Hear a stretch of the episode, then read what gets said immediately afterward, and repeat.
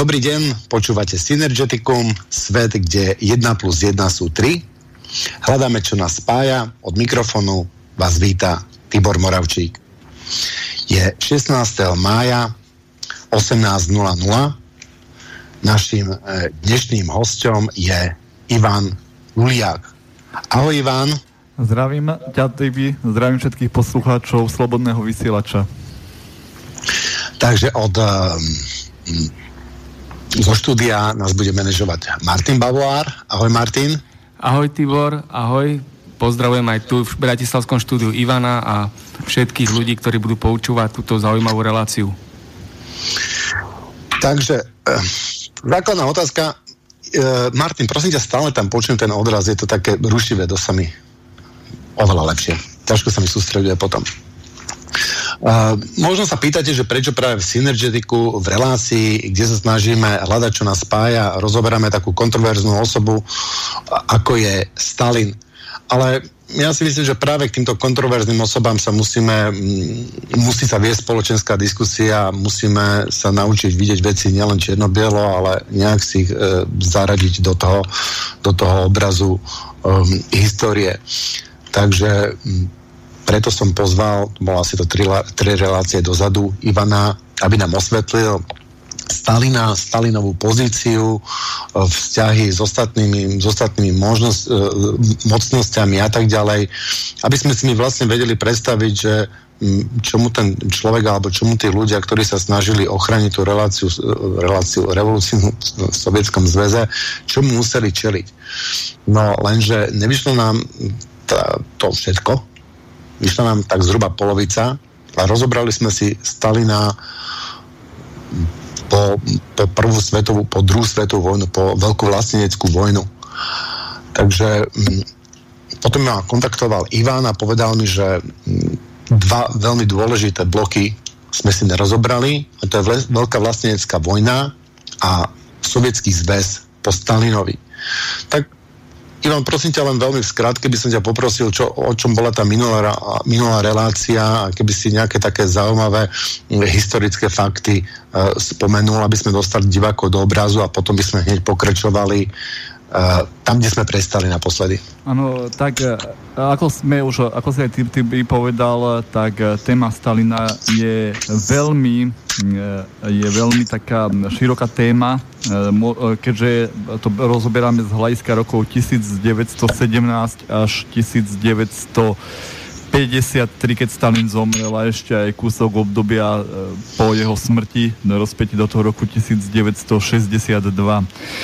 Musím povedať ešte predtým, ako sa vrátime k tomu, my sme si rozoberali my sme si my sme si rozoberali My sme si rozoberali ešte k tomu to obdobie rokov devätnásť sedemnásť až devätnásť tridsaťdeväť, teda pomerne rozsiahle obdobie, keď sa ten sovietské Rusko, sovietský zväz formoval, vznikla istým spôsobom nová veľmoc, takže tam sme to ukončili. A ja som mal tiež rovnaké také odozvy, bolo veľa pozitívnych aj negatívnych reakcií. Bo, a či už to bolo mojou osobnou poštou, alebo cez, či už to bolo cez YouTube, alebo kde bola relácia uložená v archíve, alebo aj cez mail. Budeme sa snažiť aj, keď sa bude dať aj do štúdia, odpovedať, keď budú nejaké otázky, ale treba povedať aj to, že Stalin je veľmi komplikovaná osobnosť. Chybou západnej historiografie, ale aj marxistickej predošlej historiografie je to, že buď na jednej strane Stalina zvelebovali, alebo dneska naopak Stalina zatracovali. A to je veľká chyba, pretože Stalin nie je osobnosť čierno-biela, je osobnosť farebná. Je osoba, osobnosť, ktorá, ktorá ovplyvňovala chod celosvetových dejín. Tak z toho dôvodu musíme brať aj osobnosť Stalina ako takú v, vo svojom kontexte doby, ako významnú osobnosť, ktorá vplývala na svetové a na európske dejiny. Dneska by sme pokračovali tým obdobím rokov tisícdeväťstotridsať, zhruba tisícdeväťstotridsaťosem až devätnásť päťdesiatšesť, teda obdobie veľmi kontroverzné, obdobie veľmi, veľmi istým spôsobom málo prebádané, ale ak aj prebádané, tak dosť jednostranne. A tam by sme sa mali teraz dneskajšie relácie týmto obdobím zaoberať. Ukončíme to výsledkami dvadsiateho a dvadsiateho druhého zjazdu komunistickej strany Sovietskeho zväzu, ktorý ako dva zjazdy, ktoré odhalili tzv. Kult osobnosti Stalina. Takže tam by sme na úvod tak trošku zhrnuli to, čo sme prebrali minule a kde by, kam by sa mala dneskajšia relácia smerovať. Dobre, no toto bude viac menej, Ivan, tvoja relácia, lebo ja tu k týchto téme nemám veľa čo povedať a ja práve, že som zvedavý, ako dúfam, že aj ostatní poslucháči, že ako to s tým Stalinom bolo, lebo m, po, m, pred osemdesiatym deviatym sa moc o Stalinovi vôbec nerozprávalo, bolo to, už vtedy to bolo, by som povedal, také tabu. Po osemdesiatom deviatom sa už len rozprávalo, že to bol proste vrah a ja neviem, sto miliónov mŕtvych má na svedomí a, a, a takéto veci. Takže rád by som sa dozvedel nejaké historické skutočnosti. Ono, situácia bola taká, že po ro- roku devätnásťstopäťdesiatšesť, k čomu sa dostaneme, tam bolo prvé také odhalenie kultu osobnosti, to si samozrejme Stalina, to si samozrejme ešte bližšie osvetlíme v priebehu nasledujúcich minútach, ale pred tým rokom devätnásťstoosemdesiatdeväť, ako v rámci kultúrneho vnímania, tak osobnosť Stalina bola pomerne veľmi dobre zastúpená. Spomeňme si napríklad na filmovú epopej Oslobodenie, kde mal Stalin hral jednu z hlavných úloh, bojom o Moskvu, blokádu. Takže v týchto, v kultúrnom hľadisku Stalin bol pomerne frekventovanou osob- osobnosťou. Samozrejme s tým, že aj sovietská historiografia v šesťdesiatych, sedemdesiatych, osemdesiatych rokoch sa snažila Stalina brať kritickým pohľadom, nesnažila sa poukazovať na to, že bol nejaký nejakým spôsobom genius alebo boh. Snažila sa len dokázať, že bol významný politik svojej doby. Tak bol taký významný politik ako všetci tí politici, čo, čo uspeli v druhej svetovej vojne, patril do toho okruhu osôb, ktoré výrazne vplývali na dejiny štyridsiatych, tridsiatych, štyridsiatych, päťdesiatych rokov. Čo treba zdôrazniť, veľmi jednostranný pohľad je na osobnosť Stalina a Sovietskeho zväzu v rozpätí rokov tridsaťosem, tridsaťdeväť až štyridsaťpäť. Snažia sa tam sugerovať dneskajšia novodobá historiografia, reprezentovaná najmä takzvanými tými západnými historikmi anglicky hovoriacich krajín, sugerovať, že Stalin bol rovnaký ako Hitler. Čo nemožno to povedať, pretože oba, oba, oba, obaja predstavitelia zastupovali iný protipol hodnotový a iné myšlienkové pochody mali.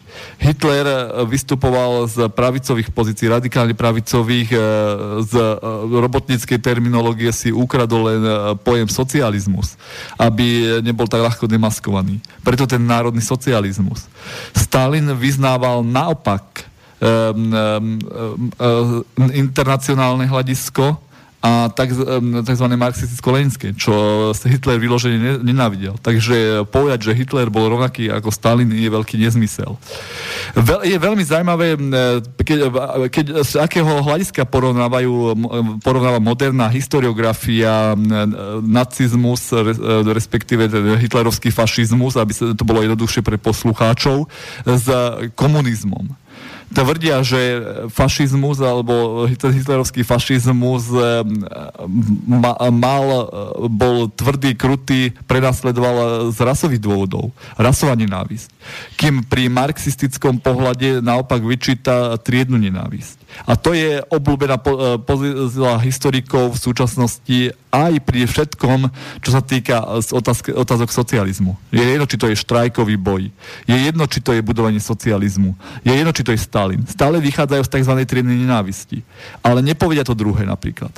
Napríklad bola jedna veľmi zaujímavá diskusia v slovenskom rozhlase pred nejakým rokom alebo dvoma, kde bolo povedané v podstate to, že, že štrajk a robotníkov a zásah proti nemu v decembrovom generálnom štrajku, alebo počas štrajkových hnutí robotníctva, či už to bolo v Krompachoch, zapričinili, zapričinila triedna nenávisť komunistov.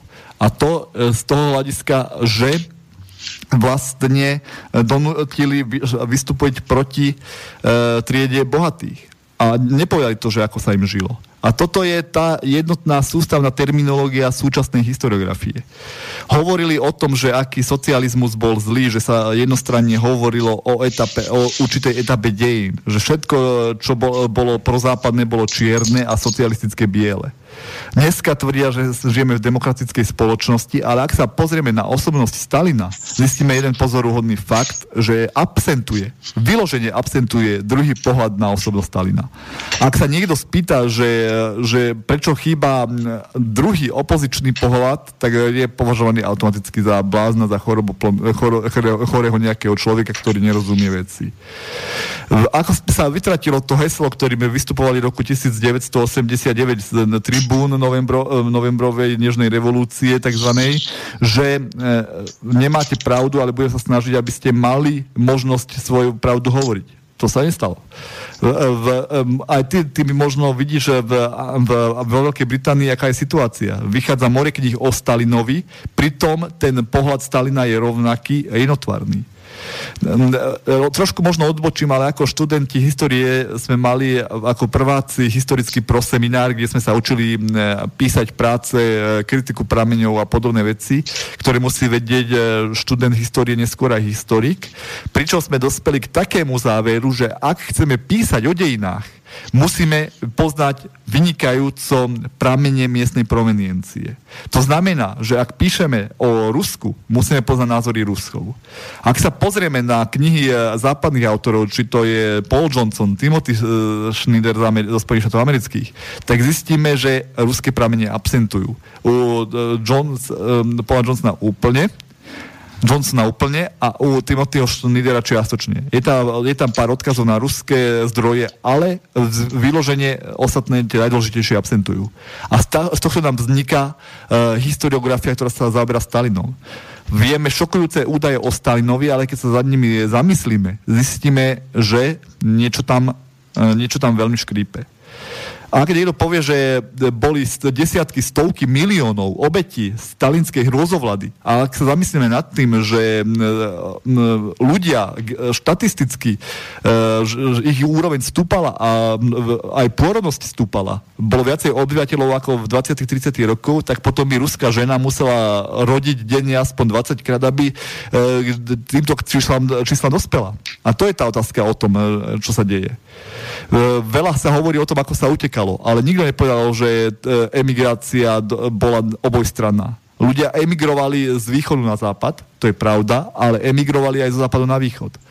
To je len niekoľko ukážok, ako historiografia súčasná skresluje, výrazne skresluje súčasné dejiny rokov minulých. Ako píše tendenčne zamerané články a knihy voči Sovietskému zväzu počas druhej svetovej vojny, voči Stalinovi, voči voči Veľkej vlasteneckej vojne aj vo vývoji Sovietskeho zväzu počas obdobia e, pôsobnosti Stalina.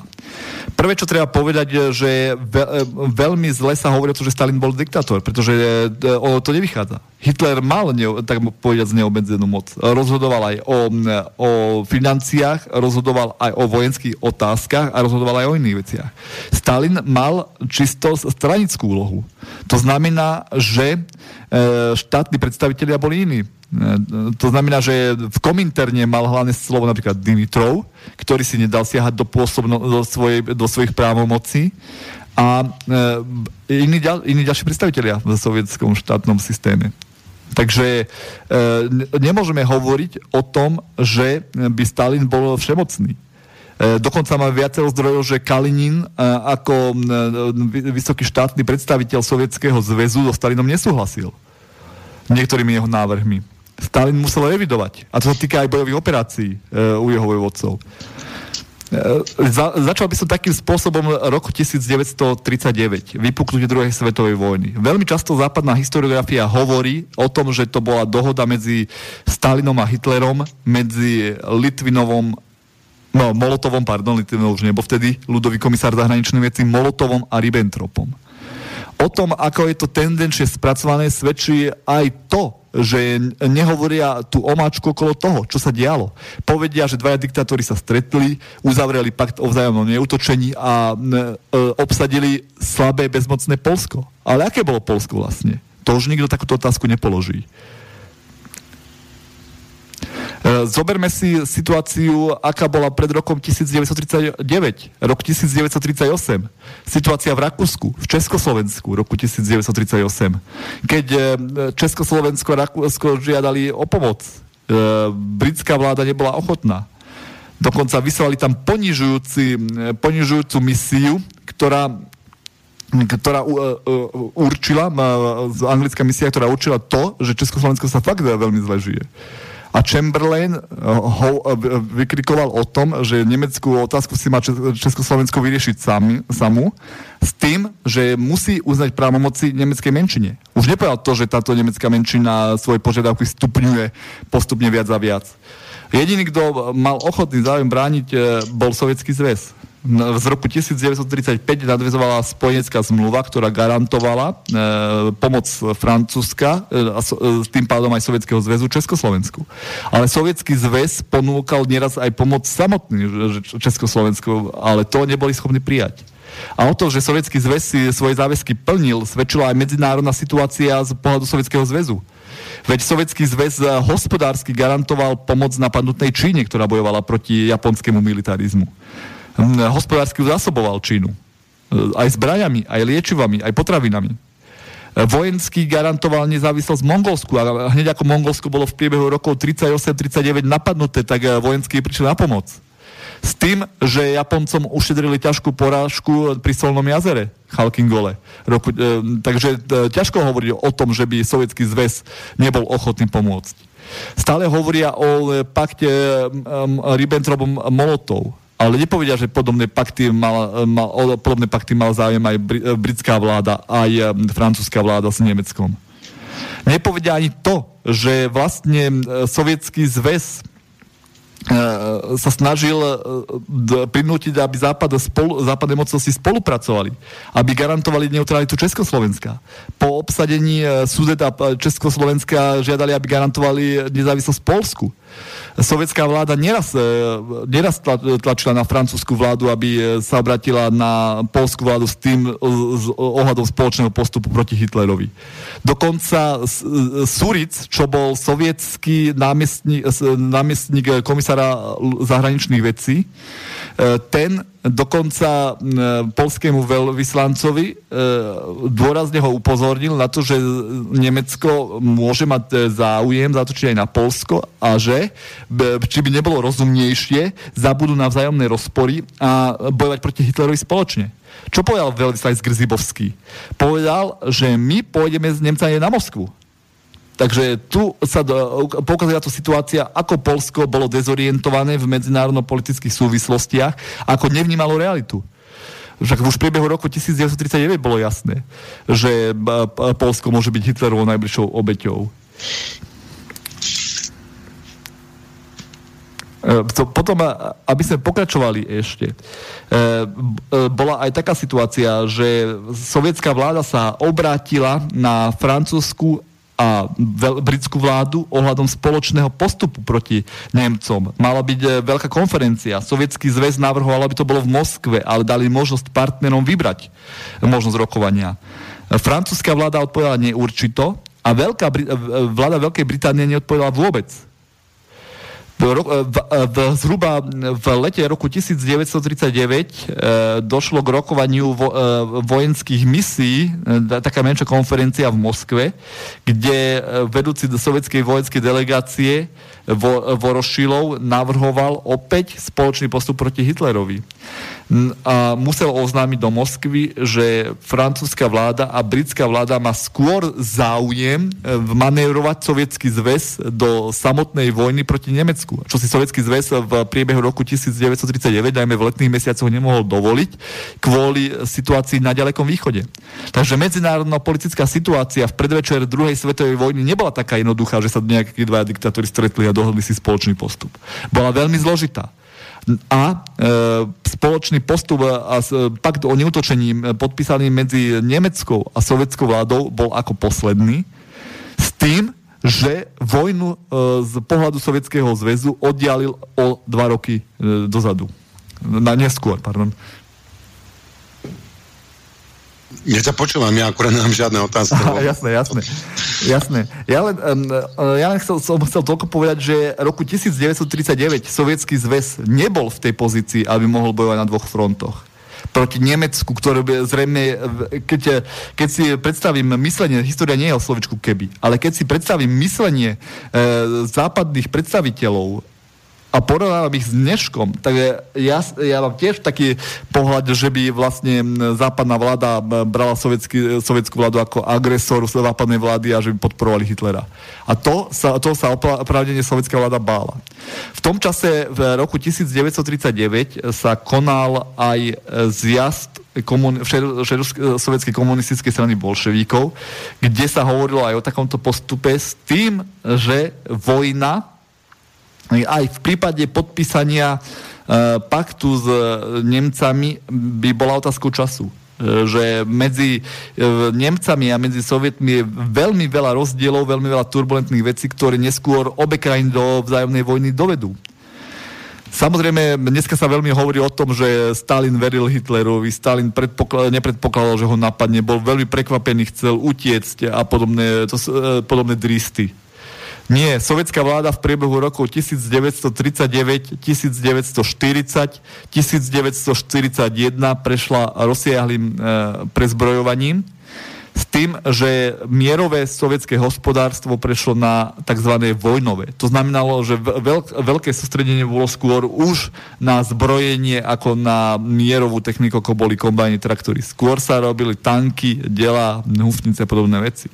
Takže po, hovoriť o tom, že sovietský zväz nebo, sa, nebol pripravený na vojnu, no čo samozrejme časočne nebol, lebo jeho myslenie bolo skôr v mierových intenciách ako, ako v neustálej vojne.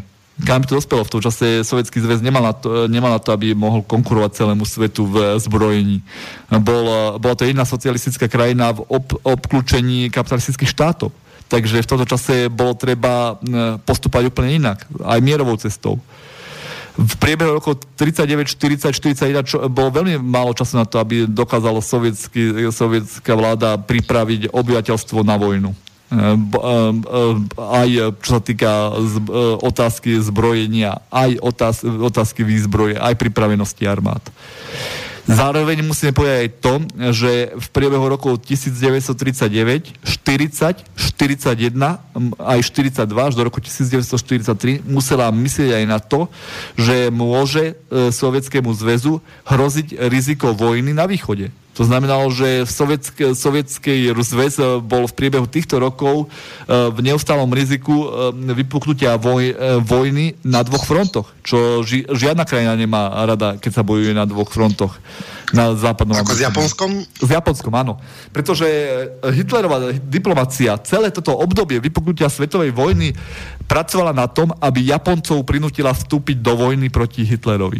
Až v decembri roku devätnásť štyridsaťjeden, keď sa pohľad Japonská obrátil smerom na, Ameri- na Spojené štáty americké. Na útokom na Pearl Harbor sa tá situácia trošku uvoľnila, keď už aj sovietská vláda usudzovala, že ak má Japonsko svoje záujmy smerom na západ, tak Sovietskému zväzu bezprostredne nehrozí vojnové nebezpečenstvo. Ale do toho roku devätnásť štyridsaťjeden táto hrozba bola akutná. Dneska si pozrieme na, do učebnic dejepisu, do múdrych historických kníh a hovoríme si, že Sovietský zväz stále bojoval na jednom fronte. Ale ak sa zamyslíme do, do pozície, cítime do pozície tých štátnikov sovietských v období druhej svetovej vojny, tak takáto myšlienka nebola že by sa bojovalo na dvoch frontoch, úplne nezmyselná. Naopak, bola veľmi reálna.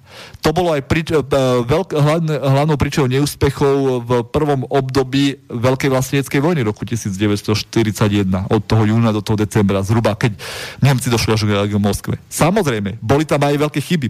Treba povedať, že v priebehu roku devätnásťstoštyridsať štyridsaťjeden sovietská vláda urobila, pripravila takzvanú voj, vojnovú hru modrých a červených, kde vojska Žukova mala simulovať útok zo, zo západu na východ a vojska Petrova mali simulovať takzvanú obranu pred týmto vpádom. A Žukov postupoval úplne rovnako ako neskôr hitlerovské jednotky a v tejto cvičnej hre červené vojska utrpeli porážku. Takže Žukov doslova do písmena rok pred vypuknutím vojny poukázal na nedostatky a na chyby, ktoré sa sovietské, sovietské vojenské velenie dopustilo v priebehu obdobia od júla do decembra roku devätnásťstoštyridsaťjeden. Ivan, prepáč, mám takú otázočku. Čo by sa stalo, keby... Prečo Rusko vlastne napadlo kritične? Viem, že to bolo v tom, v tom kontrakte s Hitlerom, že do troch týždňov musia napadnúť to, ale, ale museli. Čo by sa stalo, keby nenapadli to Poľsko? Alebo prečo sa uľakomili... Ja chápem, že to treba vidieť ako v takej historickej súvislosti, že tá časť Poľska bola vlastne súčasťou Ruska, ja neviem, dvadsať rokov predtým, alebo koľko to bolo, ale získali tí nejakú taktickú, taktickú výhodu, lebo počul som taký názor, že keby Stalin, tak mali na, na hraniciach Sovietskeho zväzu spravenú, spravenú nejakú obrannú líniu, že keby sa ostali zapevnení tam, tak ten blitzkrieg by nebol taký úspešný, ako keď sa roztiahli na, do Polska a tam vlastne neboli zakopaní, by som povedal. Tam nemali vybudovanú infraštruktúru a tam boli ľahšie napadnutelní a to bol možno jeden z dôvodov, prečo ten blitzkrieg bol taký úspešný. Tak treba povedať, že prvý, kto porušil medzinárodné zmluvy, bolo, bola poľská vláda. Kurzonová línia v dvadsiatych rokoch vytýčila hranice medzi Poľskom a Sovietským zväzom, ktorá, ktoré poľská vláda porušila. To boli tá časť oblasti územia Bieloruska a časti Ukrajiny. To znamená, že Sovietský zväz v roku devätnásťstotridsaťdeväť v vzájomných sporoch s Poľskom obsadil len tie územia, ktoré na základe Kurzonovej línie právoplatne aj tak mali pripadnúť Sovietskému zväzu. Dokonca dneska sa už aj hovorí aj o tom, že vlastne dohoda medzi Nemeckom a Sovietským zväzom bola aj rozsiahlejšia, že mohli tiahnuť ďalej. To isté bolo aj medzi Slovenskom a Nemeckom, že Slovensko môže získať aj územie Zakopaného, čo Slovensko odmietlo zaokrúhliť územie. Poľsko mohlo prejsť ďalej, ale tiež za rieku Sana, ale tiež to odmietlo. Tam išlo o to získať územia za časti Ukrajiny a Bieloruska, ktoré mali na základe Kurzonovej línie patriť Sovietskému zväzu. Pretože tam nežilo toľko veľa poľského obyvateľstva. Tam žili zväčša Bielorusi a zväčša ukrajinské obyvateľstvo. Druhá situácia je pravda, že mohli získať vplyv na svoj vplyv, svoju sféru vplyvu v Litve, v Lotyšsku a Estonsku, teda dvoch, poba, pri, troch pribaltských krajinách, kde mala sovietská vláda svoju sféru vplyvu. Čo bolo pochopiteľné. Bolo to blízko sovietských hraníc. V Estonsku, Lotyšsku a Litve sa zgrupovali v, v priebehu tých tridsiatych rokov ostré eh, protisocialistické, protikomunistické nálady, čo eh, veľmi, veľmi silno nacionalisticky podfarbené, takže sovietská vláda vláda to, to s istými obavami aj sledovala. O tom, ako toto nebezpečenstvo týchto nacionalistických nálad v Estónsku, Litve a Lotyšsku bolo veľké, svedčí aj to, že potom, ako tam vstúpila nacistická armáda v roku devätnásťstoštyridsaťjeden, tak tí, títo veľkí nacionalisti sa obrátili proti židovskému obyvateľstvu a nastáva masové vyvraždenie, ktoré v iných krajinách v takomto meritku nedochádzalo. To znamená, že sovietská vláda si právom obavom sledovala na situáciu v Lotyšsku, Litve a Estónsku, pretože to bolo v blízkosti hraníc Sovietskeho zväzu. Čo sa týka obranného postavenia, keby to bolo tak, táto téza nie je úplne správna. Keby to bolo úplne tak, tak sovietská, sovietská armádne velenie vyčistí len priestor v Poľsku a ustúpi na prechodné pozície. Je pravda, že opevnenia neboli dobudované. Je pravda, že Sovietský zväz ešte v júni roku devätnásť štyridsaťjeden nebol pripravený úplne na svetovú vojnu. Vyžadovalo si viac času. Sovie, sovie, sovie, sovietskí predstavitelia na zjazde komunistickej strany na osemnástom zjazde v roku devätnásť tridsaťdeväť predpokladali istým spôsobom vpád, že dôjde až v roku devätnásť štyridsaťdva. Samozrejme, tie náznaky tam boli, ale dá sa treba povedať, že nemôžeme sa diviť ani Stalinovi, že prvotným informáciám o tom, že Sovietský zväz bude napadnutý, neveril. Potreboval si to preveriť. Tieto informácie chodili stále. Chodili v priebehu celého roku devätnásť štyridsať, v priebehu celého roku devätnásť štyridsaťjeden až do toho vpádu v júni. Takže nemožno povedať o tom, že Stalin, by, Stalin bol taký nedôveryhodný, že veril Hitlerovi. Skutočná príčina bola taká, že v tomto období aj prostredníctvom rozviedok, či už zo západu, ale aj z nacistického Nemecka sa púšťalo do obehu veľa dezinformácií, ktoré bolo treba preverovať. Zároveň hrozilo nebezpečenstvo Japonska, ktoré mohlo ohroziť sovietský, sovietský zväz z východu. Na, dokonca sovietská vláda mala o tom presné informácie, že dochádza k zákulisným rokovaniam medzi Japonskom a Nemeckom, ktoré sa týkajú Sovietskeho zväzu. Takže v tomto období napätej medzinárodnej situácie situácia, tá situácia z hľadiska rozviedok nebola úplne prehľadná. Naopak, bolo veľké množstvo dezinformácií, ktoré to celé ešte zamotávali. Takže správne sa rozhodnúť v priebehu roku tridsaťdeväť, štyridsať, štyridsaťjeden bolo veľmi náročné. A mali s tým problémy aj skúsení rozvedčíci. Pretože druhá svetová vojna nebola len vojno, veľkou vojnou svetovou v bojovej technike. Bola veľkou vojnou svetovou aj takzvanými voj, samými vojakmi v poli, ktorí mali za úlohu zhromažďovať informácie. Vojnu, vojnové operácie striedala propagandistická vojna a informačná, psychologická vojna. Toto všetko sa striedalo a vzájomne spolu súviselo. Takže povedať, že Sovietský zväz sa mohol brániť, bolo, bo dneska vyzerá veľmi pekne, ale v čase v roku tridsaťdeväť, štyridsať, štyridsaťjeden to bola jedna z možností. Uh-huh. A kedy potom Sovietský zväz, čiže v tomto období ešte Sovietský zväz okupoval pobaltské štáty, Litvu, Nie, Estonsko? Až v roku devätnásť štyridsať vstúpili. Uh, musím, uh, musím povedať a otvorene sa aj priznávam, že nezaoberal som sa s, s vzťahmi medzi pobaltskými krajinami a sovietským Ruskom úplne podrobne, neviem a, aké boli medzi nimi dohody. Viem, že v priebehu roku devätnásť štyridsať bola do, dohoda medzi trom, týmito troma št, pobaltskými štátmi a Sovietským zväzom o tom, že Sovietský zväz vstúpi na toto územie. Samozrejme um, ne, nemôžno po, povedať o tom, že by to bola priama okupácia, pretože nedošlo k bezprostrednému vpádu, išlo o dohodu medzi troma pobaltskými štátmi a Sovietským zväzom. Akým spôsobom bola tieto tri vlády donútené, to by viac sa povedal podrobnejší prieskum. Mm-hmm. No tak ale každopádne k tej okupácii tam došlo, ja nemusím spomenúť, a, že hlavne um, otyšania to do dneska nevedia zabudnúť a majú k sebe vyslovene takú, taký, takú protiruskú nenávisť. Uh, treba povedať, že Lotyši, aj Litvania, aj Estonci mali tú protiruskú nenávisť dávno pred rokom devätnásť sedemnásť, aj počas obdobia samostatných štátov. Bola tam silná protiruská nenávisť, plodiaca sa z toho silného nacionalizmu baltského. Či to bolo v Litve, Lotyšsku, Estonsku. Zoberme si napríklad situáciu, že v týchto troch pobaltských krajinách malo, mali hitlerovci najväčšie zásobisko mužov pre es es.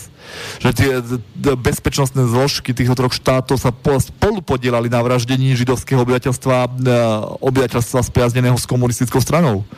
Dneska sa o tom veľmi málo hovorí. Dneska sa skôr hovorí o tom, že to bolo nemecké, nemecké zväzy, ktoré vraždili židovské obyvateľstvo a zopár lotyšských a litovských a estonských fanatikov. Ale situácia bola oveľa vážnejšia.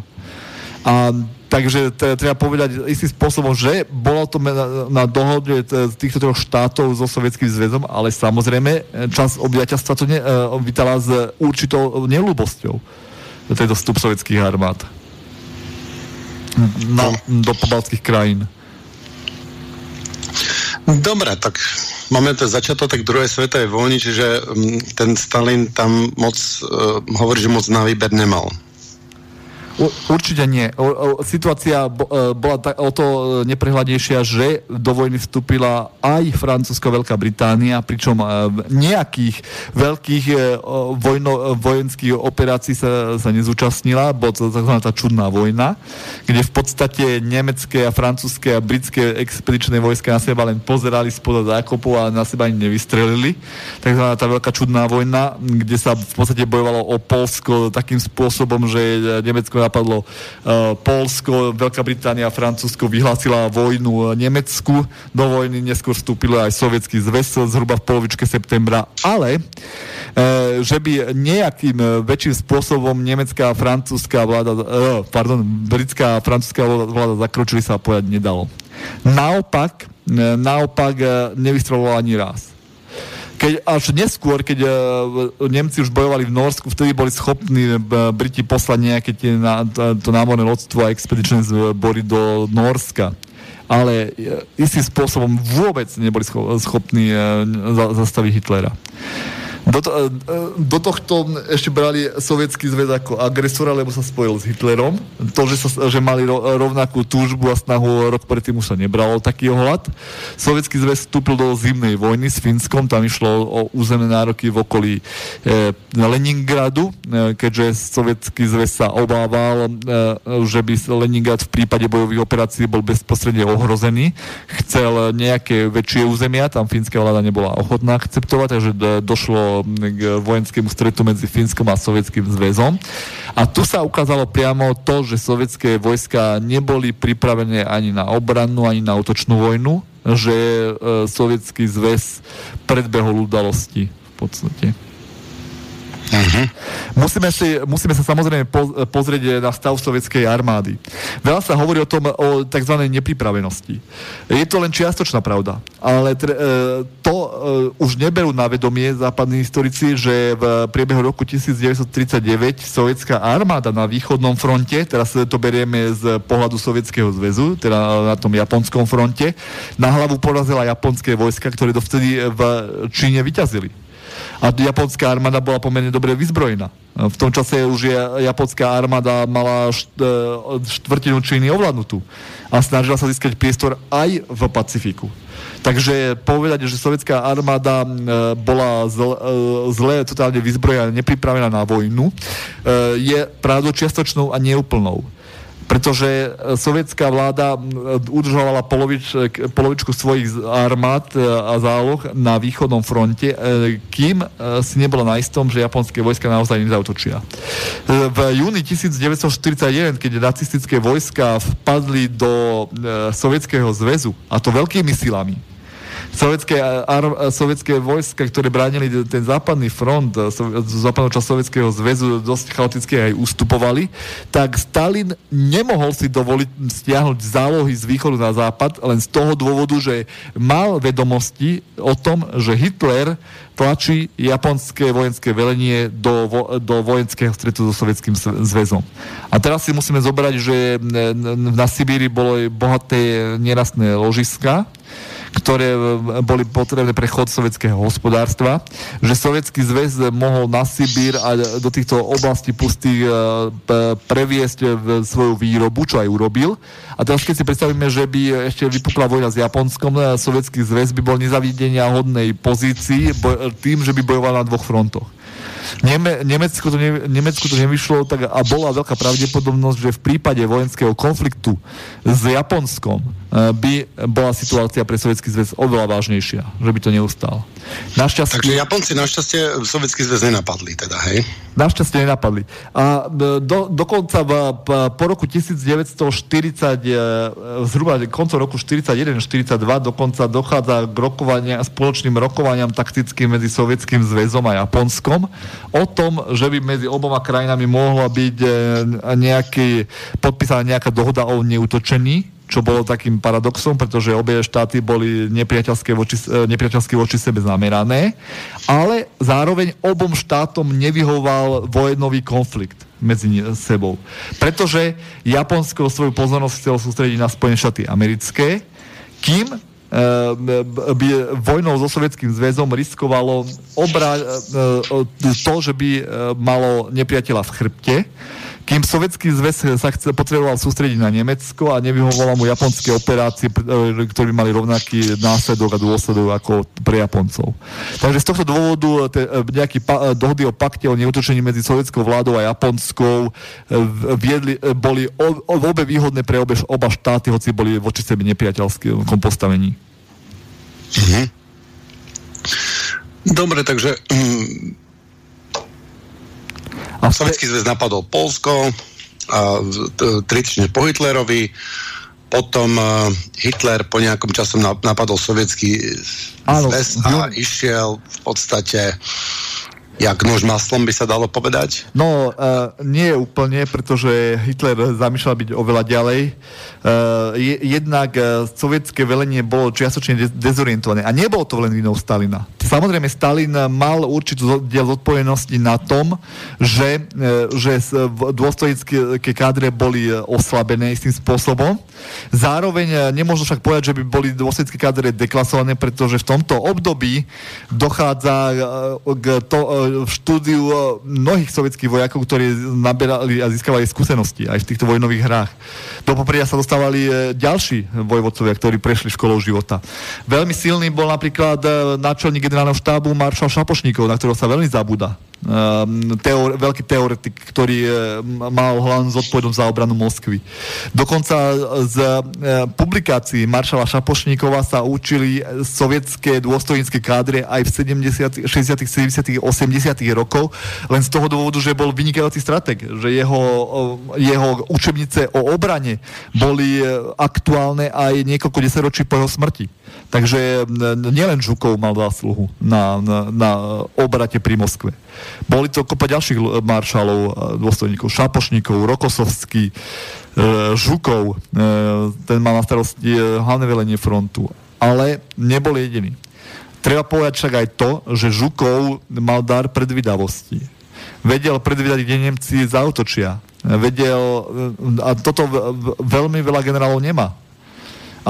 Ani nemalo. Žukov je, je jediný snáď vojvodca soviet, ani so, sovietský, aj svetový, ktorý neprehral ani jednu bitku. Ak, ak aj prehral, tak zámerne, aby, aby umožnil ďalšie, po krídlach zaotočiť.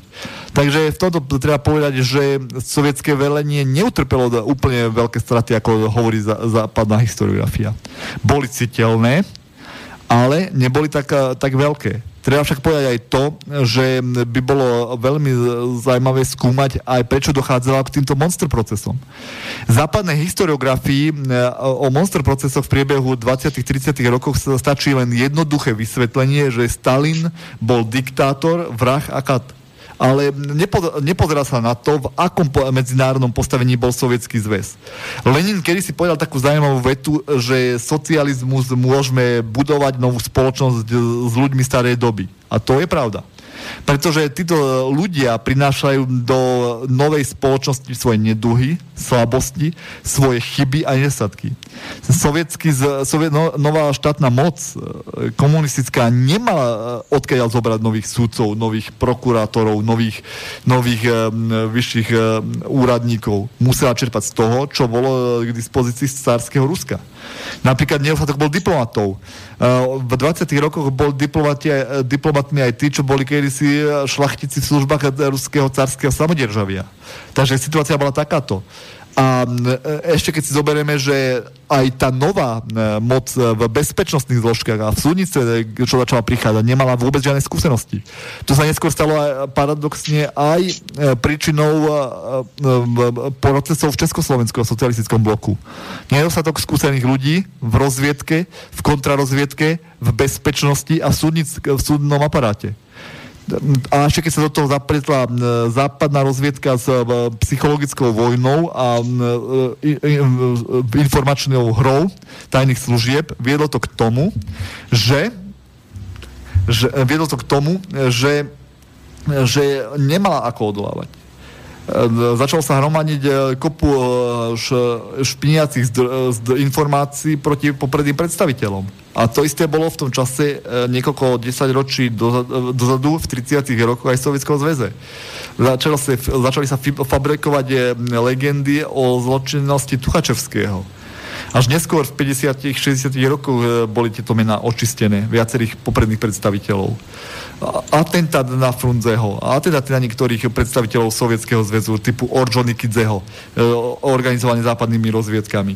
To všetko len destabilizovalo tú bezpečnostnú situáciu v Sovietskom zväze, kde bezpečnostný aparát ukázal, preukázal aj veľkú odvahu, ale aj veľkú naivitu. Preto, keď je veľmi jednoduché povedať, že za zločiny proti ľudskosti v Sovietskom zväze monster procesy v tridsiatych rokoch môže len Stalin. A to isté Takže... bolo aj vo vojenských otázkach. Čiže vlastne mu to všetko zosobňujú a pritom to bola vina celé tej hierarchickej štruktúre, ktorá, z ktorej veľká časť bola pozostatkom cárskeho Ruska. Aj... Aj, ale aj zároveň aj rozsiahalou psychologickou vojnou voči sovietskému Rusku. Ono bolo, ono, psychologickú vojnu môžeme rozdeliť na dve také aspekty. Prvý aspekt je na psychologickú vojnu smerom von, to znamená očierňovanie nového štátneho zriadenia a jeho vlády v zahraničí medzi ľuďmi, ktorí by mohli byť potenciálnymi stúpencami myšlienok socializmu, ktoré bolo treba však samozrejme zneistiť a dávať im zlé informácie, tzv. čiernej, bielej a šedej propagandy. Známe boli napríklad voľné lístky lásky, ktoré v Československu kladla najmä do popredia katolická cirkev o tom, že sú ženy zoštátnené a že sa dávajú na voľné lístky lásky, lístky lásky. Neskôr predtým ešte obdobie tzv. Gilotína v Leningrade, ktoré každý deň zotla päťtisíc ľudí, pričom to bol nezmysel. A podobné, podobné báchorky, ktoré štátna moc nepriateľských krajín voči Sovietskému zväzu púšťala do obehu. Iný, iný, iný smer vedenia psychologickej vojny bol proti domácemu obyvateľstvu priamo v Sovietskom zväze. Tých sa nedalo oklamať nejakým tvrdením, že, že je nejaká gilotína, najmä Leningračanom by to nikto, nikto týmto nepresvedčil. A nedal sa ho ani presvedčiť o tom, že vlastne sú nejaké voľné lístky lásky, lebo sám na vlastnej skúsenosti vedel, že to je blbosť. Tam bola psychologická vojna už prepracovanejšia, bola snaha pošpiniť niektorých vedúcich predstaviteľov a urobiť z nich agentov nejakých západných rozvedok, hoci veľmi často to bola blbosť. V päťdesiatych, šesťdesiatych rokoch tá, takáto spravodajská hra voči Sovietskému zväzu už končí. Prichádzajú nové, iné, iné metódy vedenia antikomunistických operácií z toho dôvodu, že bezpečnostný aparát socialistických krajín už bol viacej skúsený a vedel odhaliť takéto lživé spôsoby vedenia ideologickej diverzie. Bolo treba meniť aj spôsoby. Preto tam bola takzvaná tá teória deideologizácie spoločnosti na východe a západe. Západe, teória mostov medzi východom a západom a podobne. Ale v časoch druhej svetovej vojny a krátko predtým, aby Sovietský zväz bol aj bezpečnostne, aj vojenský, aj ekonomicky destabilizovaný, pomáhala aj takáto špinavá propaganda a akcie voči sovietskému štátu.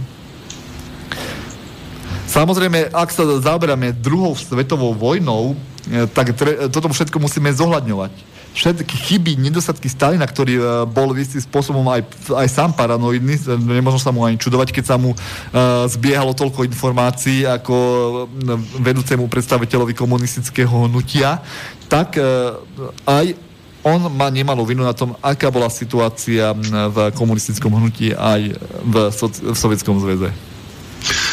Takto sa ťa opýtam, Ivan. Čo si myslíš? Ja viem, že je to taká hypotetická, že to fakty zrejme o, o náladách spoločnosti um, nerozprávajú, ale myslíš, že tí, uh, tí Rusi boli um, zase tá ozvena, že tí Rusi išli uh, a bojovali za to, aby zachránili tú svoju vlast, alebo hlavne to bolo tým strachom zo Stalina? Čo, čo, ktorý tých, tých aspektov tam bol viac, alebo oba, oba zaberali naraz? Uh, tak uh, treba, Rusov treba brať ako, ako uh, určitý spôsob patriotov. Za, uh, za svoju domovinu sú schopní položiť aj život. samotní vojaci sovietskí možno vedeli, kto je Stalin, ale priamo na nich dosah nemal.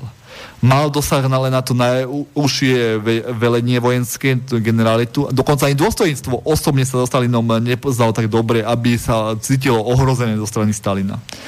Tam viacej sa obávali vpádu e, nepriateľských armád ako samotného Stalina. Keď, keď, keď, keď si pozrieš niekedy vojenský film sovietský zo šesťdesiatych sedemdesiatych rokov, či jedno, či to je Oslobodenie, či je to Boj o Moskvu, tak stačilo, že dôstojník povedal, že za nami je Moskva. Nemôžeme ustúpiť ani krok, k akému heroickému výkonu sa sovietská, sovietská armáda vypela. Takže povedať, že by sa sovietskí vojaci báli priamo Stalina, je ťažko odôvoditeľné. Tam išlo o to brániť sa nacistickým hordám, ktoré vpadli do krajiny, bojovať proti nemu, znemožniť mu postup. Takže tam nehralo nejaký strach zo Stalina hlavnú úlohu, ale skôr strach z nepriateľa. Potom ten obrad vo vojne v priebehu roku devätnásťstoštyridsaťjeden opäť nebol strach zo Stalina, to už bolo postupné prevádzanie, prevádzanie záloh z východu na západ. Stalin mal informácie o tom, že, že nezautočia Japonci, tak už ľahko mohol zálohy z východu presunúť na západ, ktoré rozhodli v bitku pri, o Moskve, pod Moskvou. Veľmi známa je, aj vo filme bola nieraz, nieraz publikovaná veta, telefonický rozhovor medzi Žukovom a Stalinom, kde sa Stalin pýta Žukova, že či Moskvu ubraníme. Žukov sa ho pýta, že či mu je hlavné velenie schopné dodať zálohy, aby mohol braniť Moskvu. Na to mu Stalin odpovedal, že áno, že má požiadať maršala Šapošnikova ako náčelníka generálneho štábu. A na to Žukov odpovedal, súdruh Stalin, Moskvu ubraníme. Takže, takže tam je reálna ukážka toho, že zálohy rozhodli bitku o Leningrad, Moskvu a o Stalingrad a neskôr aj o Leningrad. A po roku devätnásťstoštyridsaťtri, ako sovietské vrchné velenie presúva všetky jednotky na západ, už inicia- vojenská iniciatíva prichádza na stranu Sovietskeho zväzu a te- nemecká teória Blitzkriegu ako bleskovej vojny totálne stroskotala. Samozrejme, ešte bolo veľmi ťažké poraziť Hitlera. Nemecké vojska viedli viacero protiútokov, známy v Kurskom oblúku, ďalšie, ďalšie veľké bojové operácie, či už na, na našom území. To všetko viedlo k tomu, že Hitler vzdoroval dlho. Ale už nikdy nedošlo k tomu, čo bolo v priebehu roku štyridsaťjeden štyridsaťdva, že Nemci boli schopní obsadiť naraz veľké územie. Takýmto, také, takémuto, takéto veľkej vojnovej operácii už nikdy nedošlo. Mhm. Um, vedel by si nám iba niečo povedať o tom o priemysle, lebo nebol to len ruský vojak, ktorý vyhral druhú svetovú vojnu, ale boli to pravdepodobne, čo mám informácie, prevažne ženy v priemysle, že sa im tam podarilo presťahovať a vybudovať veľmi veľké priemyselné komplexy v oblasti Krasnojárska, Novosibírsku a neuveriteľným tempom niekoľkonásobne sa prevýšila produkcia tankov, lietadiel a tak ďalej. Vedel by si aj niečo k tejto téme nám? Samozrejme, bo, samozrejme to, to už bolo tie spojenecké záväzky. Aj západné krajiny boli nutené pomáhať Sovietskému zväzu. Sám Franklin Delano Roosevelt, keď už hovoríme o hospodárskej otázke, povedal, že nikde, nikde v histórii nebolo tak veľkého heroického zápasu ako ten, čo vedie sovietský ľud v boji proti Hitlerovi. Takže aj, americ, aj americká vláda podporovala. Ale Ale nedá mi nepovedať aj to, že nemecká vláda dlhé obdobie aj v, t- v čase, keď americké vojska vstúpili do vojny proti Hitlerovi, neváhala obchodovať s Hitlerom. Je veľmi smutné, ak krajina, ktorá sa vyhlasuje o tom, že je demokratická, neváha v, pri zomieraní ich synov obchodovať s nepriateľom, tak to je potom fakt ukážka, ukážka bez charakternosti. Čo sa týka hospoda- toho hospodárskeho, hospodárskeho potenciálu, prechodu na vojnovú výrobu, e, áno, je to pravda, vyrábali sovietský priemysel vojnový dokázal zmobilizovať svoje sily a chrlil priam tanky pre potreby východného front, frontových operácií. Ale nemôžno to hovoriť len o oblasti na Sibíri. Veľmi málo sa spomína napríklad aj priemysel v Leningrade, ktorý, ktorý pripravoval dôležité, dôležité obranné mechanizmy, dôležité zbranie pre Leningradský front, keďže Leningrad bol obklúčený. A bolo treba priamo v, počas veľkého hladu, keď bolo mesto bloko, v blokáde ostreľované nepriateľmi, bolo treba vyzbrojovať vojakov, ktorí bránili mesto. Takže nebol to len, nebolo to len priemysel na Sibíri, ale aj priamo v ohrozených, ohrozených miestach, miestach priamých bojov, ako bol napríklad Leningrad. Tam sa vyrábali tanky, hufnice v Leningrade. Ja by som sa ešte jednu vec opýtal, takže Spojené štáty pomáhali Sovietskému zväzu. Ako im pomáhali? Lebo ja napríklad mám také informácie tu v Anglicku, že oni im pomáhali takým spôsobom, že im vlastne nepomáhali zadarmo, ale Angličania museli všetko platiť to. Ja som si to predstavoval tak, jak som mal zidealizované, že Američania pomáhali uh, Angličanom nejako nezistne, ale v prvom rade prvé, čo Angličania sa museli zdať, to boli z, z, zásoby zlata. Potom sa museli vzdávať kolóny jednou za druhou a nakoniec sa Angličania museli vzdávať patentov a veškerej novej technológie. V tej dobe bolo Anglicko technologicky na špičke vývoja a veškeré svoje nové technológie muselo odovzdať Amerike, čiže vôbec nebola nezištná pomoc. Ale Anglicko v podstate e, bola ako jedna z najvykrvácanejších krajín po druhej svetovej vojne a v podstate bola medzi víťazmi, ale stratila, stratila finančne zrejme asi, asi najviac. Nie, Anglicko stratilo veľmi veľa oproti, oproti takzvanej Amerike, ktorá čisto z druhej svetovej vojne profitovala, ale treba povedať, že boli štáty, ktoré stratili oveľa viacej. Francúzsko napríklad stratilo desaťnásobne viacej ako Veľká Británia a Sovietský zväz dokonca stonásobne stratilo viacej. Zoberme si aj také Poľsko, keď porovnáme, ktorá krajina vojnou stratila najviac. Tak Poľsko, Poľsko stratilo vojenskými operáciami takmer dvadsať percent Varšavy, potom premenou Hitlerovými bláznivých plánov o zmene Varšavy veľkomesta na provinčné nemecké mesto ďalších dvadsať percent a v priebehu bojových operácií roku devätnásťstoštyridsaťštyri štyridsaťpäť ďal, ďalších dvadsať percent, takže sa dá povedať, že Varšava, keď ju sovietské vojská oslobodili v januári devätnásťstoštyridsaťpäť, už nebola ani mestom, ale trasoviskom obyčajným, kde nenašiel si ani dom stať.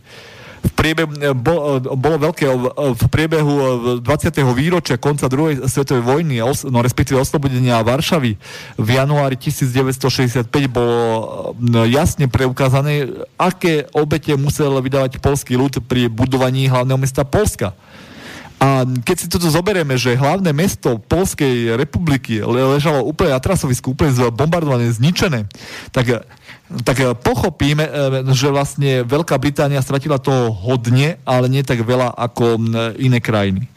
Sovietský zväz aj počtom, aj ťažkými materiálnymi škodami, aj počtom zosnulých ľudí, ktoré zomreli v boji proti hitlerovskému fašizmu, stratil oveľa viac ako Veľká Británia. A treba povedať, že z hľadiska ľudských zdrojov stratilo viacej ako Veľká Británia aj Československo, kde napríklad, keď si zoberieme osemdesiat percent predvojnového členstva komunistickej strany Československa v druhej svetovej vojne zahynulo.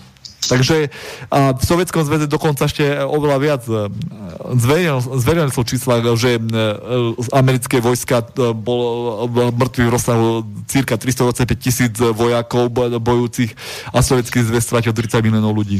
Takže tam je reálna ukážka toho, že boli štáty, ktoré aj v ekonomického hľadiska, aj z hospodárskeho hľadiska, aj z otázky ľudských zdrojov stratili oveľa viacej.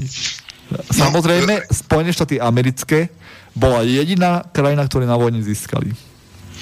No, je, samozrejme tie ľudské zdroje sa nedajú porovnávať. E, tam v niektorých tých krajinách e, Sovietskeho zväzu, myslím, že v Bielorusku dvadsaťpäť percent populácie bolo vyhladené, v Polsku to tiež bolo, myslím, že osemnásť percent populácie, čiže tie ľudské životy sa nedajú um, nahradiť. nehrajú na vyčísliť finančne. Ja som to myslel skôr z toho úhlu pohľadu, že pred druhou svetovou vojnou v podstate um, Anglicko bola um, svetová veľmoc číslo jedna, um, ovládajúca Indiu a, a kopec ďalších krajín a vlastne druhou svetovou vojnou stratila všetky tie svoje kolónie alebo ich nejakým spôsobom odstúpila Amerike. Um, musíme, musíme trošku na to reagovať. Uh, išlo to trošku inak. V priebehu dvadsať až tridsať rokov vládla medzi Spojenými štátmi americkými a Veľkou Britániou tzv. Obchodná vojna. To znamená tzv. Alebo inak po niektorí historici to volajú ako stredečná vojna. Z, tý, z toho hľadiska, že navonok vyzerali ako veľkí kamoši, spolupracovali spolu, ale na druhej strane dochádzalo k takým zjavom, že e, sa snažili obchod, obchodne e, získať navrh. Dokonca Spojené štáty americké sa snažili aj Veľkú Britániu finančne zrujnovať. Takže Veľká Británia sa držala samozrejme svojich kolónií, ktoré boli veľmi silné, ktoré, ktoré bol, malo veľmi veľa, ktoré vykorisťovala.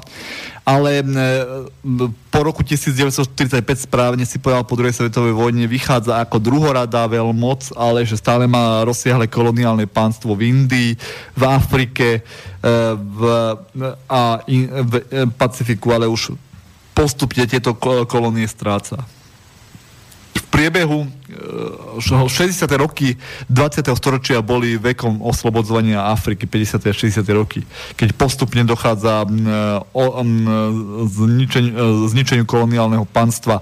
V šesťdesiatom piatom roku, keď už tak spomíname, bol veľmi ťažký boj o britskú Guajanu, predsedu vlády Jagana proti, americkej, proti britskej vláde, ktorá sa snažila podporovať domáci establishment koloniálnej správy proti, proti proti guajanskému ľudu. V Kenii to bolo veľmi náročné v šesťdesiatych rokoch, keď sa snažilo zabrániť osamostatneniu, diskreditácie, osobnosti Joma Kenajaty. Takže situácia bola veľmi, nároč, veľmi, ná, veľmi náročná z pohľadu od boja, boja koloniálnych národov za svoje oslobodenie. Veľká Británia po druhej svetovej vojne stratila, ako si spomenul, veľmocenské postavenie, ale kolónie začala strácať postupne v päťdesiatych a šesťdesiatych rokoch. Až nakoniec vznikla ako druhorada kraj, druhorada veľmoc. Mhm. Dobre, Ivan. Um... Myslím, že by sme si dali pesničku. Mám tu zrej, že aj poznámku, že nám prišiel nejaký e-mail. Začneme tým e-mailom. Máme pol hodinku do konca. Pustíme si ten e-mail a potom, aby sme to ukončili, aby sme to dneska celé stihli, lebo máme fakt už len pol hodinu, respektíve dvadsaťpäť minút do konca. Dobre, takže poprosím Martina krátku pesničku. Tak, tu v bratislavskom štúdiu si Ivan vybral pesničku od skupiny Zóna A a tá pesnička sa volá Červená armáda. Nech sa páči.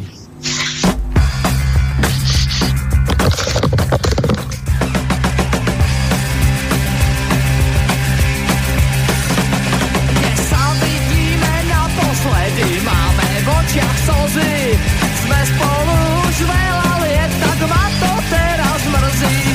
Cítim sa tak bezpečne mocnom náručí, čo si počnem bez teba, Ivan ruský poručí.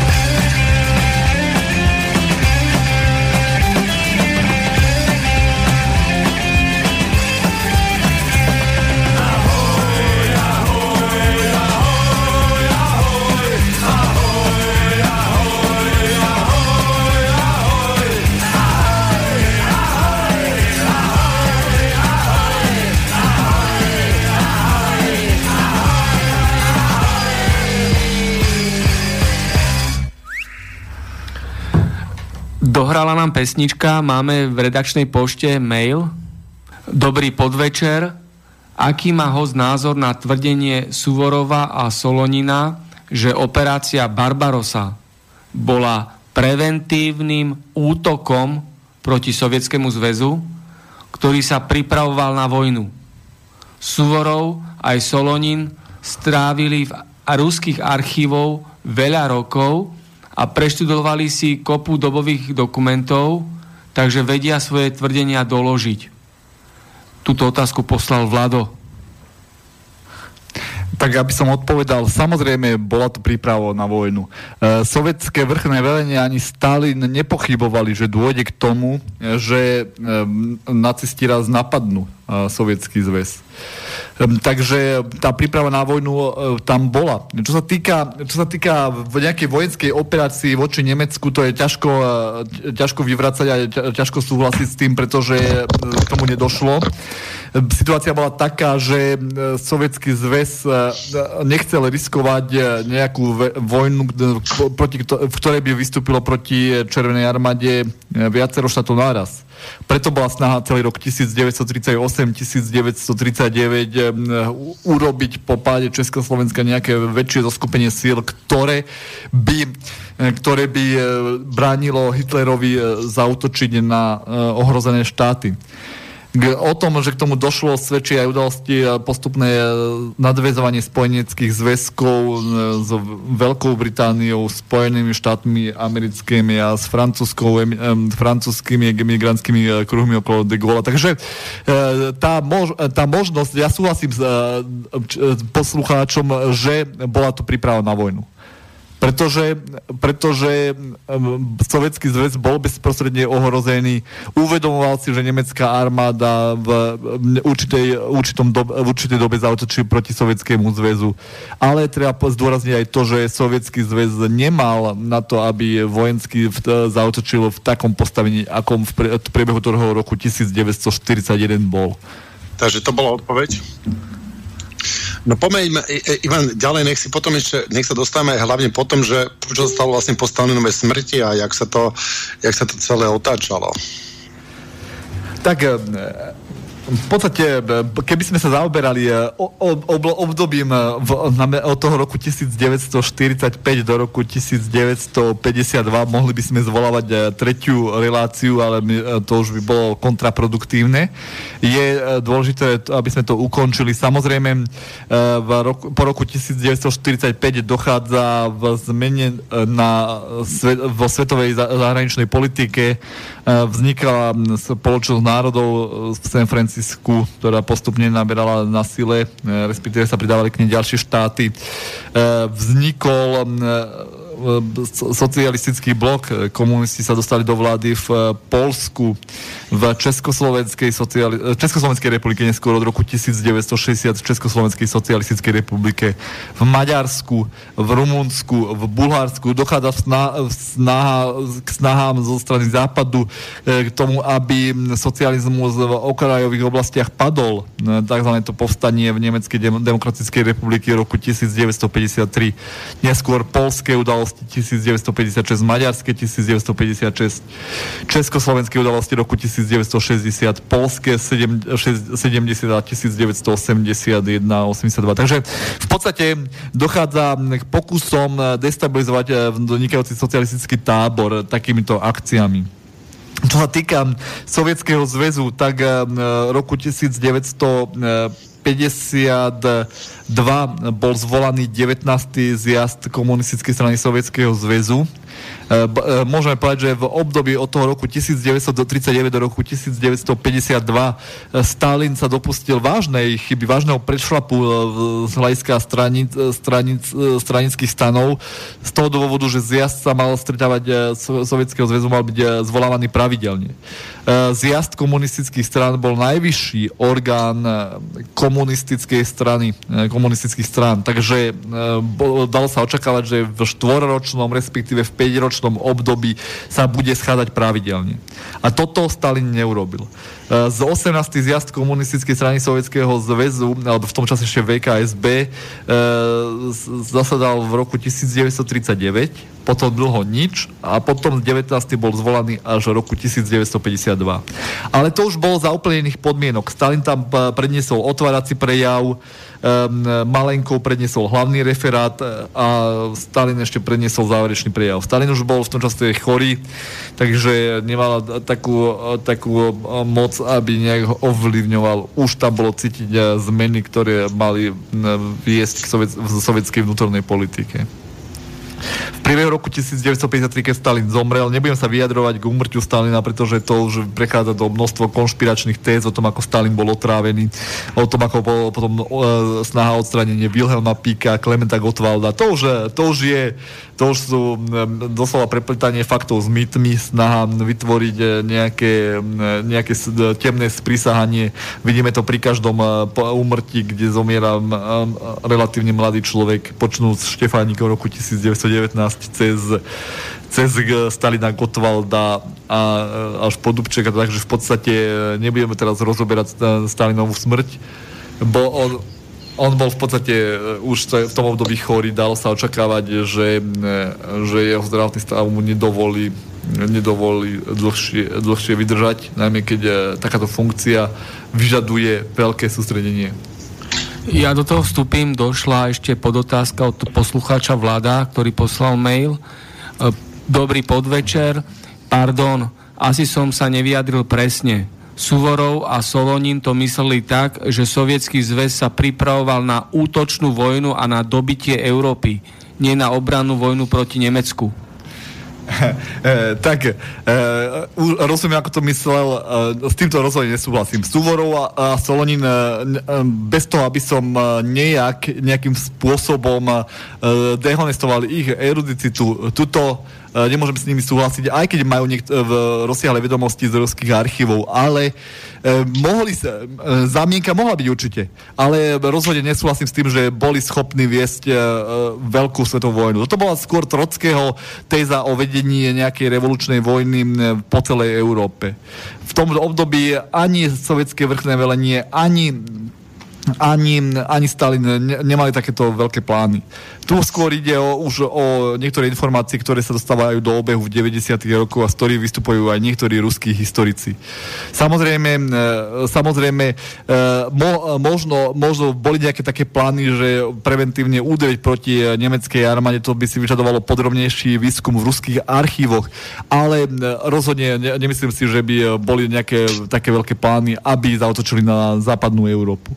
Samozrejme, po roku devätnásťstodeväť, v priebehu roku devätnásťstoštyridsaťtri, do toho júna devätnásťstoštyridsaťštyri bola taká snaha Červenej armády otvoriť aj druhý front, najmä zvlášť, keď sa západné mocnosti k tomu, k tomu nejak nevedeli dostať, aby otvorili západný front, tak vtedy Stalin informoval západ, vedúce osobnosti západ, západných štátov o tom, že sú sovietské vojska schopné tento front otvoriť sami. Samozrejme, či to bolo reálne, to už nemôžeme posúdiť, pretože k tomu to nedošlo. Americké a anglické vojska otvorili v priebehu júna devätnásťstoštyridsaťštyri západný front, takže k tomu, aby sovietský zväz k tomuto kroku bol nútený pristúpiť, už nedošlo. Ale samozrejme, samozrejme ne, určite plány boli aj také, že Hitlera porazia na jeho pôde.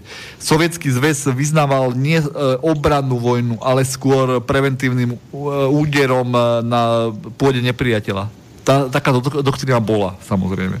Ale osobne ja neverím, že by Sovietský zväz v tomto období mal nejakú výraznejšiu snahu viesť nejakú útočnú väčšiu vojnu do Európy. K tomu K tomu nemala ani možnosti v priebehu roku tridsaťdeväť štyridsať a ani, ani nebola tomu adekvátna politická situácia.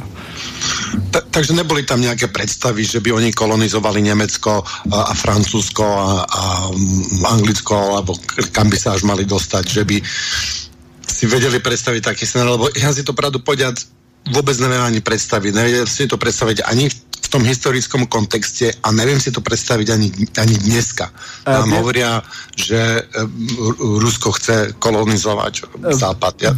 ja to poviem takto. Samozrejme, nie je možno povedať, že by neboli nejakí horlivci v sovietských ozbrojených silách, ktorí by povedali ovládneme Európu. To samozrejme, to sa nedá povedať. Uč- ľudia sú všelijakí a vo vojenských kruhoch tiež to platí. Ale sa, sám osobne si myslím, že sovietské vrchné velenie takéto tendencie v období od roku devätnásťstoštyridsaťjeden alebo aj od roku devätnásťstotridsaťdeväť nemalo. Ak by malo, tak takýmto krokom by preventívne pristúpilo určite skorej. Asi tak. Ak by malo, tak by sa tak stalo. Ale samozrejme... Ešte, ešte, mm-hmm. ešte na jednu drobnú sa ťa opýtam, ako, ako to bolo s tým, s tým čínskym územím? Tam, jak začali okupovať veľké čínske územia. Čo, čo majú doteraz s tým problémy? Vieš nám načrtnúť túto situáciu, prosím ťa? Počkej, myslíš, že v čase druhej svetovej vojny, alebo spor medzi Tchajvanom a Čínou? Uh, nemyslím uh, ruské, ruské bývalé čínske územia, ktoré sú dnes uh, súčasťou Ruska. Tak veľmi, je veľmi náročná táto otázka, pretože čínsko-sovietské vzťahy najmä v šesťdesiatych sedemdesiatych rokoch boli veľmi vypäté. Tam Čína mala sna, snahu dokonca rozširovať svoje územie smerom viacej k Sovietskému zväzu. Sovietská strana nejaké územné nároky si nenárokovala. Treba povedať, že Sovietský zväz vyzna, vyznával Leninovú tézu o samobytnosti národov. To znamená, že, to znamená, že ak Lenin obetoval, že prepustil Poľsko a Fínsko, tak nejaké expanzionistické ciele smerom do Číny neboli. Samozrejme, Čína po roku tisíc, v šesťdesiatych sedemdesiatych rokoch nejaké takéto ambície mala, do, došlo aj k niekoľkým zrážkam, zrážkam, ale to tiež rýchlo utichlo. Skôr, to, skôr potom Čína sa obratila svoju pozornosť na Vietnam, prešlo tiež tam nejakých pár vojenských stretov, ale, ale nejaké výraznejšie úspechy Čína nedosiahla týmto. Ale treba zdôrazniť, treba zdôrazniť, že viac vyhovali tieto vojenské rozpory, rozpory Amerike. Amerike, ktorá neraz podporovala. Dokonca, dokonca bol istý rozhovor medzi sovietskými predstaviteľmi a čínskymi v sedemdesiatych rokoch, kde sovietskí predstavitelia čínsky, čínskych predstaviteľov informovali o tom, že aký bol postoj terajších skrytých spojencov Číny k otázke, čínskej otázke v rámci O S N. Lebo treba povedať, že dlhé roky Čína nemá svojho zástupcu v Organizácii spojených národov a e, oboch Čín zastu- o, e, záujmy oboch Čín zastupoval Tchajvan. To asi vieš, čo to bolo pre politiku Číny. Jediný, kto sa celé šesťdesiate roky snažil o to, aby Číňania mali svoje zastúpenie v Organizácii spojených národov, bol Sovietský zväz a socialistické krajiny. Samozrejme, potom dochádza k takým, takým zjavom v priebehu šesťdesiatych rokov, že čínske vedúce stranické zložky začali tvrdiť o dvoch imperialistických mocnostiach, Spojených štátoch amerických a Sov- Sovietskom zväze. Bolo tam medzi nimi spojenectvo medzi Albánskou a Čínou, potom na sklonku sedemdesiatych rokoch Albánsko vytýčilo dokonca systém troch imperialistických mocností, z toho dvoch sociálno-imperialistických Číny a Sovietskeho zväzu a Spojených štátov amerických. Takže v podstate v priebehu šesťdesiatych sedemdesiatych rokov takýmito malichernými vnútornými rozpormi v komunistickom tábore vznikajú aj rozličné e, reviziony teórie, ktoré osla- paradoxne celý socialistický blok oslabovali. Dobre, späť k tomu sp- Stalinovi, lebo už máme len pár minút. Tak, tak k Stalinovi. E, treba osvetliť, pretože veľa ľudí e, verí v západnej historiografii otázke dvadsiateho zjazdu K S Z Z, o tak, takzvanej slávnej Chruščovovej reči na tajnom zasadnutí, kde Chruščov odhalil kult osobnosti Stalina. Je to, je to veľmi nešťastne formulovaná otázka, pretože žiadne zjazdové rokovanie. Ja som si prešiel protokol dvadsiateho zjazdu komunistickej strany Sovietskeho zväzu a môžem povedať, že nič také nikdy nebolo. Pretože systém, zjazdový systém nepozná nejaký pojem tajná správa. Naopak, zjazdy komunistických strán poznávajú tzv. Verejné zasadnutia, kde zazneli podľa plánu, ktorý určilo zasadnutie ústredného výboru určitý program, ktorý mal byť prerokovaný na, na zjazde. Tam zvyčajne program tvorilo spra- voľba otvorenie, voľba komisí, správu o činnosti komunistickej strany od posledného zjazdu, správu ústrednej kontrolnej a reviznej komisie, plán, tzv. Štátny plán na päťročnicu, to prenášal vždy predseda vlády a k tomu diskusiu a záver a voľba, voľba orgánov a záver. To znamená, že v, tom, v programe dvadsiateho zjazdu sa nenachádzala žiadna zmienka o žiadnom tajnom prejave Nikitu Sergejeviča Chruščova. Nikita Sergejevič Chruščov v priebehu dvadsiateho zjazdu podal dvakrát správu.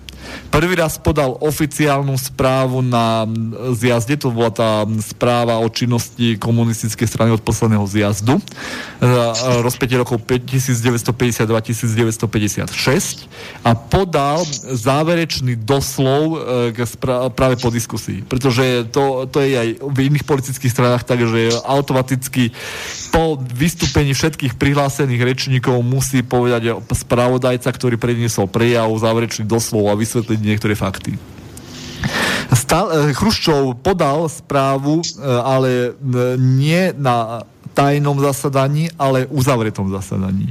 To je veľký rozdiel. To znamená, že na verejnom zasadaní, zasadaní mal priestor e, delegáti zjazdu a hostia zjazdu, to znamená tie delegácie zahraničné, a na uzavretom zasadaní mali prístup len delegáti zjazdu. A musím si povedať, že medzi delegátmi zjazdu boli aj novinári, aj, aj televízni pracovníci krátkeho filmu. Takže informácie z e, neverejného zasadania v podstate boli známe a neboli vôbec tajné. Aj keď, nebo, aj keď toto zasadanie bolo uzavreté. Uzavreté zasadanie bolo také, že neboli prítomné zahraničné delegácie ani hostia. Takže z tohto dôvodu hovoriť o nejakej tajnej správe nemôžeme. E, Chruščov o, o, o, poukázal na niektoré chyby Stalina, považoval to za socialistickú česť, považoval za dôležité to, aby zjazdy sa schádzali pravidelne, ako sa prikazujú stanovy a požadoval viacej vplyvania verejnosti na, pol, na politiku strany a účasť verejnosti. Takže, takže čo bolo nešťastné zo strany Chruščova bolo to, že nepo, nepočítal, že jeho otvorenosť sa zneužije na protisocialistické štvanie. Treba povedať, že dvadsiaty zjazd a dvadsiaty druhý zjazd roku devätnásťstošesťdesiatdva e, dali do rúk e, kapitalizmu a reakcie veľmi silnú zbraň. Mohli hovoriť otvorením o chybách. Samozrejme, oni to aj robili. E, západná propaganda vždy vychádzala z toho, že si prečítala e, čas, vnútorné časopisy, ktoré vychádzali v socialistických krajinách, kde prebehávala burlivá, často aj burlivá diskusia aj o chybách a nedostatkoch a ti to nafúkovala do veľkých rozmerov. Takže v podstate tá kapitalistická propaganda zneužívala takýto systém vedenia podvratnej činnosti voči socialistickým krajinám. Niečo takého možno vidieť aj v súčasnosti, keď sa pozráme do Sýrie alebo do Ruska, kde, kde niektoré chyby a nedostatky, ktoré kritizujú sa priamo v Rusku a v Sýrii, zneužíva propaganda nepriateľská na nepriateľské podvratné ciele. A ešte takúto otázku. Veľa ľudí tvrdí, že vlastne po Chruščovovi, že smerovanie, aj ekonomické smerovanie a celé smerovanie Sovietskeho zväzu sa otočilo, proste redirektlo nejakým úplne odlišným smerom, než to išlo za Stalina. V čom spočíva nejaká principiálna zmena? A nie som ekonom, ale môžem to zobraziť z historického hľadiska. Chruščov urobil jednu veľmi vážnu vec. Začal neuvážené pokusy v hospodárstve. Tam to začalo blbnutím s kukuricou, blb, všelijakým blbnutím. Toto dočasne sa stabilizovalo za Brežneva, ktorý sa vrátil k niektorým tým Stal- praktikám z obdobia pôsobnosti Stalina. Dokázal čiastočne tú hospodárskú situáciu korigovať a potom dochádza úplne takému pádu v osemdesiatych rokoch. Predstavme si to tými na situáciu v Československu. šesťdesiate roky boli istým spôsobom v československom poľnohospodárstve krízovými. Prečo to? Pretože začalo sa viac prikladať dôraz na experimentovanie v ekonomickej vede a v, v, v, hlavne v ekonomike. To vedlo k nenazerným chybám, ktoré vyvrcholili v roku devätnásťstošesťdesiatosem a zadlženiu československého hospodárstva. Zoberme si napríklad Pavlendové pok- ekonomické pokusy, kde na pléne ú vé ká es, na novembrovom pléne roku devätnásťstošesťdesiatštyri prichádzal s inovatívnymi návrhmi, ako oživiť činnosť podnikov, ktorí si mali v podstate nespolupracovať v rámci chozra štotu, ale vzájomne si konkurovať. Takže toto všetko bolo prič, príčinou uvoľnenia tých, tých ekonomických podmienok a hospodárskych pokusov v Sovietskom zväze. Paradoxne Chruščovové, Chruščovové inovatívne myšlienky, ktoré neviedli k dobrým postupom, viedli k tomu, že čiastočne destabilizovali socialistický svet. Takže je pravda, že Chruščov začal, za Chruščova začínať taký pozvolný úpadok socialistického tábora. Uh-huh. Ale treba povedať aj to, že na druhej strane Chruščov dokázal využiť aj to, čo začalo sa v rámci hospodárstva za predošlé obdobie vyslať človeka do kozmu a podobné tieto veci. Dobre, môžem ešte posledná otázka. Je možné vlastne tú, tú éru, čo Stalin vládal vzhľadom na to, že tam bola vojna, vlastne konflikt s globálnym kapitálom, um, považovať za ekonomický zázrak?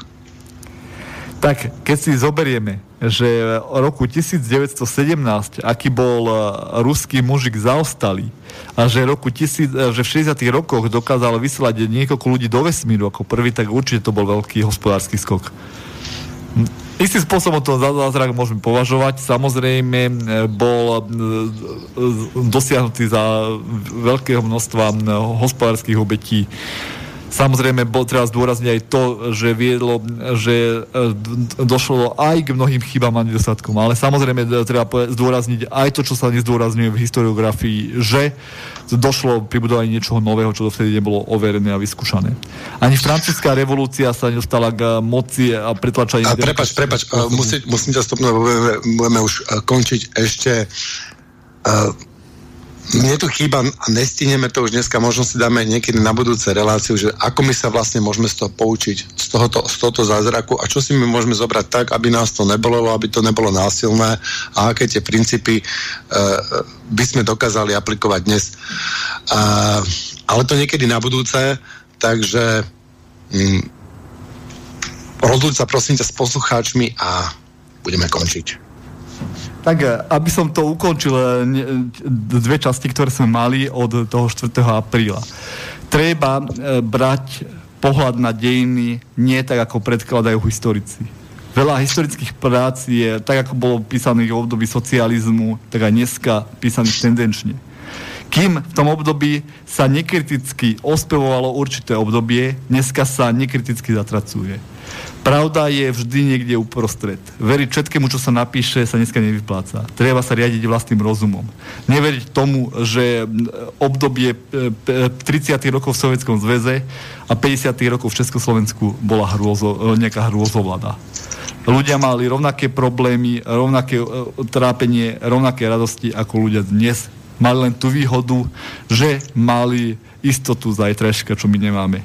Ďakujem všetkým poslucháčom za pozornosť. Ďakujem za pozornosť a ďakujem Martinovi, ďakujem poslucháčom, že sa pýtali. Takže kritické myslenie, otvorená myseľ. Stretneme sa o dva týždne. Do počutia. Do počutia. Táto relácia vznikla za podpory dobrovoľných príspevkov našich poslucháčov. I ty sa k nim môžeš pridať. Viac informácií nájdeš na w w w bodka slobodnyvysielac bodka es ka. Ďakujeme.